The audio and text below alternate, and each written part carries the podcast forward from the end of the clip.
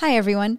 My name is Marilyn Zachauer. I'm the CEO of Cosmic Centaurs, and this is the Center Stage podcast.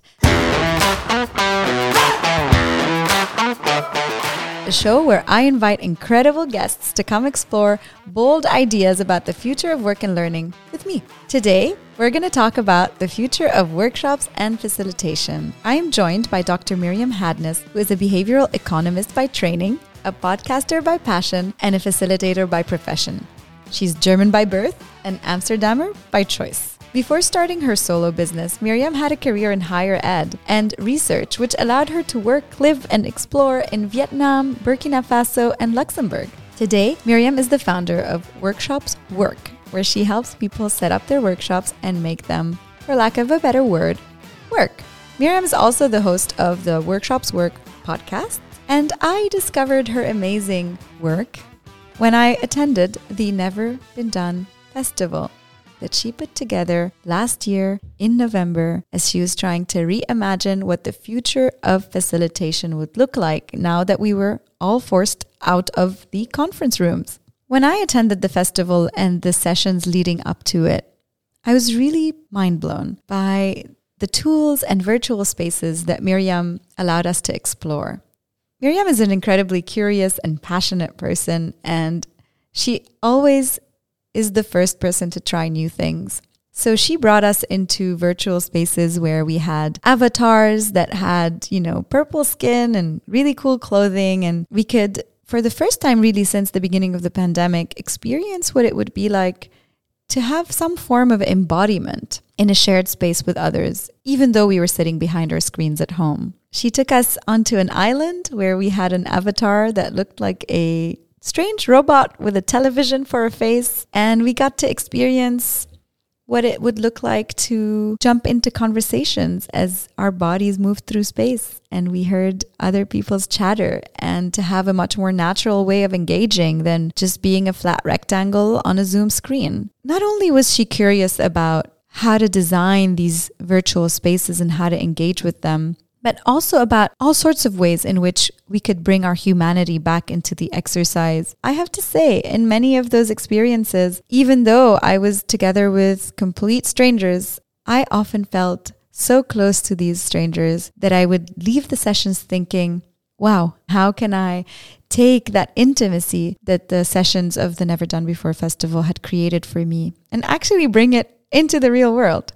Without further ado, here's my conversation with Miriam. Well, Miriam, I'm so happy to have you here. Thank you so much for inviting me. Miriam, I'm a teacher, I'm a podcast host, I'm a team leader, I'm a moderator, and I know how important it is to create amazing learning experiences that are engaging and insightful. As I was pursuing, you know, my own learning curve uh, around facilitation, that's, you know, how I discovered you and discovered your amazing podcast and then followed you. And then that led to me taking part in the Never Done Before facilitation festival. And I remember I come back to my teams and I was always mind blown, especially because I was part of the co-design piece. Just for everybody here who doesn't know what we're talking about, can you explain to everyone what the Never Done Before Festival was, how you thought about it, how you structured it? I really feel like you need to help me put this in a nugget for everyone because it was such a rich experience. Thank you. I'm glad that it inspired you so much. In a nutshell, it was basically a festival or a conference to share the best practices of facilitation. And I invited my podcast guests to be the speakers. And never done before started there's a working title because I realized that every time I went to a conference um, about facilitation, I came back with this feeling of been there, done that. I thought that my guests on the podcast, they have so much to share. And what they have shared on the recording is only a fraction of what they can do. And usually for clients, we always, as facilitators, tend to deliver the same things. And we lack the space to experiment and to play and to try out new things. So I thought, what if we gave them a stage to try formats that they've never done before? It first was supposed to happen live in the physical world in Amsterdam, and then we had to pivot. I was part of the virtual collaboration campus in March when Corona just started in Europe. And I realized what there is we can do online. So um, then Oscar Trimboli, one guest, he convinced me to bring it online. And we thought, okay, it's going to be global, it's going to be never done before. Hence, it needs to be 24 hours. It needs to be crazy. And this was basically the start. And then maybe since you um, mentioned the co-design process, and I think that's at the heart. So the question was, how do we know whether people actually want that? what is the minimum viable product? How do we know what they actually, what our audience wants to learn? We thought of turning it around, and instead of offering a lineup and an agenda, we asked the audience what they would like to experience. So we invited them to join a co-design process. So for a small mm-hmm. fee of 20 euros, we invited you guys to yeah. tell us what you want to learn. And we thought it's going to be a one-off session, co-design session, just let's ideate. And it was so cool. There was such a positive spirit of just exploration and experimentation that we thought, why stopping after one session? Let's continue.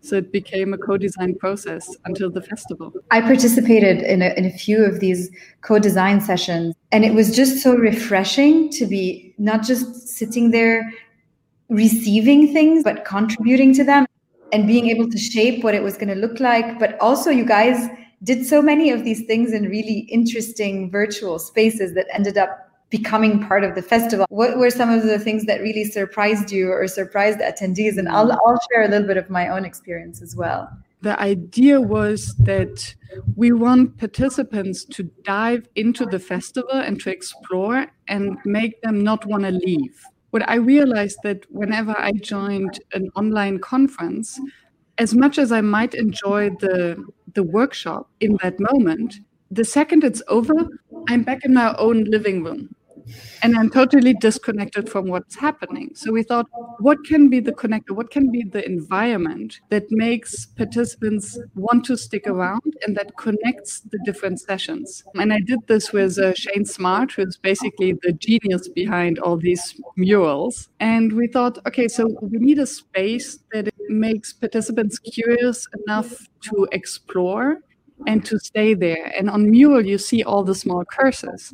So you see exactly who is in the space at the time and where they're going and where they're exploring. And then, since all of our facilitators were guests on the podcast, they received a studio. And I think it was um, Ben who came up with the idea that we give them a space where they can basically showcase themselves. So they're not strangers, they all have a podcast episode. And what do they stand for? How would it be for a festival guest if we could look behind the scenes and learn a little bit about the person who's going to host the workshop? And then it was in a co design session that the idea came up that need a space to reflect. So very often there's a workshop, and it was in the design session that someone came up with a learning journal. So how would a learning journal then look like? And then this was when I sat together with Shane and with Ben, the UX team and the mural team. How can we make it entertaining? How can we integrate the learning experience and how to use mural? And how can we make it also applicable to organize the festival beforehand? And so you created this mural there and each facilitator has this kind of like apartment, so to speak, on different levels. And you can visit their spaces and they put up things. And of course, there's a link to their video or their session and, you know, all the stuff you need to know for the actual session. But to your point, like this idea of lingering, of course, it was a 24 hour festival, so I didn't watch every session. And then when I came back and got this mural, I'm like, oh my God, it's like being inside somebody's home, you know, being in their space. And to your point, like I felt like I was in their space, not in mine anymore. And the ability to explore and see what little trinkets they left there and whether there was any Easter eggs to be found in the space and the notes that they took. And even though I don't know these people, you know, for many of them, I, I just felt connected to who they are as a human, which was such a strange feeling to be having sitting at my desk looking at a screen, you know, a very beautiful one at that. I'm so glad that you're saying that because also in the co design session, what came out was that it's actually the connection that counts. And the main expectation from such a festival from the participants was connection over content. How can we actually design or facilitate this human connection to the facilitators, but also amongst the participants. And if the studio helped to make this connection, makes me very happy. Yeah, and it's incredible because it also creates it asynchronously. Like it's not even that I know that the other people are there at this moment and therefore I have to be present. It's also I can return to the space that we created together and be in it again and remember the things that we said or the thoughts that I had. And so I just found that experience so compelling for me. We had quite a few different virtual spaces also. So Miro obviously is a flat space, but we could visit different studios. Uh, but there was also like Teooh, there was uh, Borrel, where we had an island to kind of hang out. Uh, and I experienced both of those. Let me try and describe. I'll start with Teooh. So in Teooh, what you do is you walk into a virtual space. It's set up in different ways. So the one that I joined was set up like a conference with the ballroom set up, so round tables and a stage. And you have an avatar so you can play around with that. Mine had pink hair and purple skin, whatever. And then you can move around the tables. And when you're at a table, you get to speak to the other people who are there, but you can't hear everybody else. It's like a breakout room, but it's really interesting because you still have the sense of the other people who are there and you see them reacting and talking and whatever it is. And then if somebody is up on the stage and they're talking, then everybody can hear them. It mimics that sort of embodied experience of being in a conference. Tell me about that experience and what you heard and what participants said about it. For me, it was incredible because after months and months and months of sitting in Zoom breakout rooms, which are magical, you know, they work really well, that's amazing. The idea of like my body being aware of other people's body in that space was mm. incredible. Mm. What were your thoughts? What surprised you about it? What I found interesting is the reaction of season facilitators to a new platform that is totally different from everything they have experienced so far. So on Teooh, you don't have video. So the only visual you have is this avatar, which obviously doesn't react how you react. It's an AI that is kind of making it up. You have different emoticons um, or emojis that you can share to express your instant feelings or a question or so. From a host perspective, in the beginning, it just felt like herding cats. You don't have the visual clue, and you need to find out where you have to locate yourself in order to be heard by everyone. And still, you don't want to interrupt the flow. So, if I move on stage where for sure everyone at, around the tables will hear me, I have to be very conscious about the fact that they might be in the middle of a different conversation. So if I start speaking, then I interrupt them and I don't know and I don't hear their noise. And at the same time, when I'm around the table and there's someone on stage who wants to share something as a participant, then at the table they really have to be silent because otherwise they're disturbing the person on stage who wants to speak. There at the same time rules that apply that would be valid to the physical world, I would say. Mm-hmm. But you're in this avatar space, it feels as if you need to remind yourself and the participants about these rules. That's so very true. Participants, I think they had very mixed feelings. There were some who just loved it because you, you don't need to look good, right? Mm-hmm.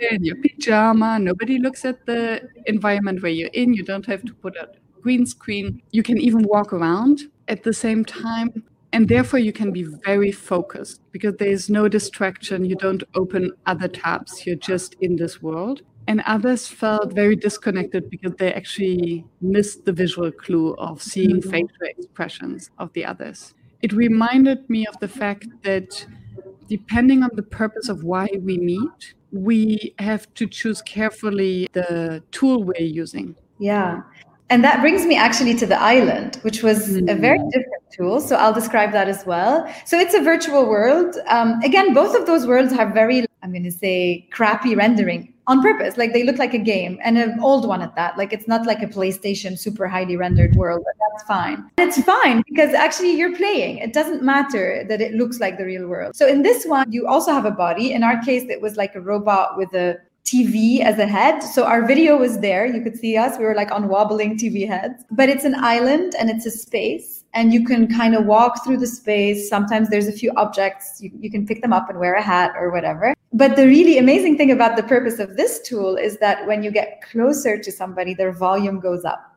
It mimics that kind of pre conference vibe where you're in the room with a lot of people different people are having different conversations and you can join one and leave one and it's it's not as you know you have to sit on the table to hear what people are saying but more more natural in that sense also messier and chaotic which you know a pre-conference room is always chaotic and that's another very completely different purpose Talk to me about how you involved people in that space and and how you ended up using it in the conference as well. So we used it to experiment pre-conference. When I first went on Borrel, and I think they changed the name in the meantime. So I first mm-hmm. went to this island, I was just blown away because you can have the embodied experience. Again, in one of the co-design sessions, participants mentioned that they are missing this turn to your neighbor moment. When I speak to you, I look at you. And when I speak to my neighbor, I look in a different direction. Everyone knows whom I'm talking to.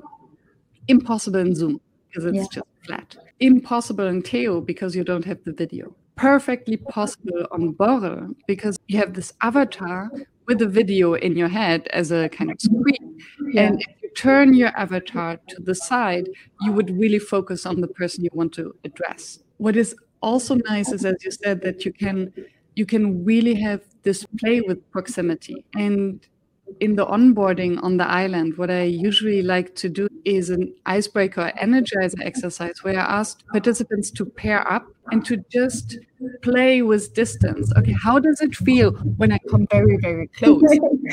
it feels almost intimidating. And then it's true you take your avatar and you go back because it's too close. How does it feel when you turn to someone else to address them? How does it feel when you eventually form a circle? And then it's beautiful to observe that when one more participant joins, suddenly the circle opens and yeah. makes space to accommodate this extra person. I think it's more gentle in terms mm-hmm. of group experience because on Zoom you appear and you're on the screen and you're there but you don't have this welcoming kind of almost routine or ritual that you open the circle and you welcome someone um, as part of the group. I also projected that this would be a great tool for end of year kind of office parties because even though you're sitting alone in your house, you can see a colleague and be like, Oh, I haven't seen you in a while, and just like walk up to them. I wish you could see them from the back too. That's always a bit clunky, but it'll get there. It, just felt like a space where you could like behave more naturally in a group setting. And I have another question for you. I know that you experimented with a lot of different kinds of embodiment things. Like part of it was you you created these cards that people could print at home and use to you know express reactions. I know you had a cooking session planned. And of course all of these different virtual reality kind of spaces where you could experience things as if you were experiencing with your body. I found that to be a theme that i kept you know obsessing about and coming back to. How do you think that facilitators but i think also even just people in their having a zoom call with colleagues about whatever can integrate this embodiment experience and what do you think are the benefits of, of doing that at the moment? It was someone who inspired me. Maybe it was mary alice who had um, these kind of sticks with analog prompts.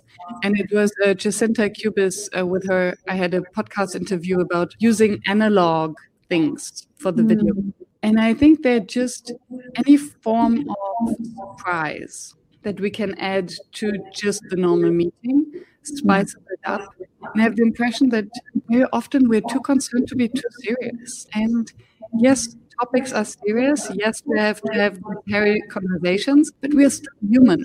Our brain functions better if we spice it up a little bit. We bring some light and some humanness in. I think bringing in something analog to react makes it more human and more surprising. And to experiment with different platforms for me as a facilitator there are different levels. On the one hand, it's to train the skill of being uncomfortable and experimenting with new tools. I think this nimble facilitation okay, if something goes wrong, how do I react? How do I manage to communicate when I don't have video? I communicate if not everyone can hear me to the same extent? What are the rules that I have to set? How do I onboard the participants? I think that's even if you then just go on a normal Zoom call, you have a different perception and a broader view and maybe even compassion to the participants. And I think it also taught me, as I mentioned before, to be more mindful of choosing the tool according to the purpose of the call. So, as you said, the island is perfect for leisure activities or after work drinks. And that's actually where the name comes from. So, borrel is the Dutch name for after work drinks at five. I didn't know that. So, for instance, there's also Toasty, where you can have all these integrated games and prompting cards, which is fantastic to connect participants and to create the safe space. I would not necessarily use it for leadership board strategy discussion. And you Wonder, where you have the law of two feet, where you can just wander around, what we used for our library cafe, mm-hmm. Which is nice because you see who's there and you can choose the space and define spaces on conversation topics. Um, and then everyone is free to join the conversation they want and still have the overview of what's going on that you don't have at Borrel, for instance. I get that. I'm going to take a question from the audience, actually, which is a question that I wanted to ask anyway. So I'm happy it's there. Question is What are some of the things that work better in virtual facilitation? And what are those aspects of the in person experience that you're still trying to recreate virtually? Mm-hmm. And if there's a difference at all, I mean, I know that. Um, you know, virtual is between brackets, and, and I'd love to get your thoughts on that. I love the question. And I think from the facilitation perspective, I think not so much has changed. I think meetings that were boring and energy suckers in the physical world are as boring as as energy sucking in the virtual world. It just becomes more apparent. It, the virtual world is an amplifier. Our opportunity cost of joining a meeting when working from home are higher because whether I sit in my office and I walk to the meeting room and I sit in a bad meeting, well, I'm at the office anyway. If the alternative of being in a boring Zoom call is sitting on my couch and having a wonderful conversation with my family or reading a book, ooh, that's a different story. Bad online meeting is much more painful because you know what else there could be what I like to to know, and I think it was Melissa Dinwiddie in a podcast interview who made me aware. She said we're always trying to find out how we can translate our physical meetings into the online world instead of asking what is there in the online world that we cannot do offline. So, for instance, the breakout rooms you can have small groups. You can turn to your neighbor in a physical workshop. You will always kind of hear the others in the background. You'll uh, mm-hmm. always hear maybe or feel this FOMO. They seem to have more fun. They're laughing. They're crying. Why are they so emotional, but we are not? So you're constantly kind of hearing somewhere else. And there's also this fear of what if everyone listens? So you wouldn't speak as openly in a small group in the physical space as you do in a in a breakout room. Right. Because in the breakout room, nobody listens for sure. So magic things happen there, and I think this is something that is so easy to do and is yeah under underrated. Also, I think what we can do in the virtual is just to increase the pace because we mm-hmm. don't to, to walk in, we don't need to reshuffle the space, move flip charts around to clean up. So um, the pace of how we structure a workshop can be much faster. Um, yeah, we can use music easier, we can use prompts, play videos. Um, so all these kind of multimedia effects easier to use. Yeah, I think these are the basic things yeah. that I enjoy. Thank you for that answer. I think that makes a lot of sense to try and see what the online world provides for us that we couldn't have done otherwise. I have one last question for you, Miriam. Um, I want you to complete a sentence and then explain the choice of words. Uh, so the future of facilitation is dot dot dot. The future of facilitation is that's a management skill, just like presentation skills. The future of facilitation is that there's no job opening for a management or leadership position without naming facilitation as one key skill that is required. I really enjoyed my conversation with Miriam. I love what she said at the end. The future of facilitation is that it's going to be a required skill set for any manager. And no matter what the future looks like, whether we end up going back into the office full time or not, whether we stay fully remote, whether we explore some kind of hybrid situation, the truth is that the world is a global place. As leaders and managers work hard to accomplish business goals, to live up to their purpose, they will need to inspire others. That skill has been a requirement forever. And as always, perhaps the pandemic has made things that were always lingering in the background obvious to us. But I really think that great leaders are great facilitators because leadership isn't about being the smartest person in the room, it's about letting the people around you become the smartest people in the room and creating a place for them to do that. Now, don't get me wrong, I don't think that leaders should always be in their facilitator persona. Sometimes leaders need to be commanders. Sometimes they need to be teachers. Sometimes they need to be coaches. But they definitely also need to be incredible facilitators. And that is an important lesson to take away from this conversation.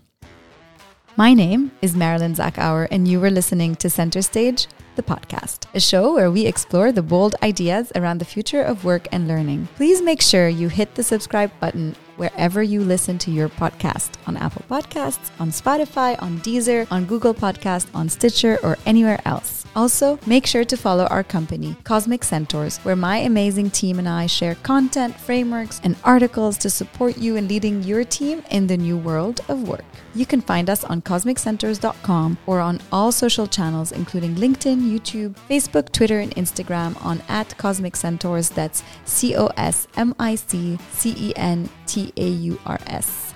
I'll see you all in our next episode where I will be joined by Prof. Jose Santos, an affiliated professor of practice in global management at INSEAD, where we talk about agile teaching. See you then.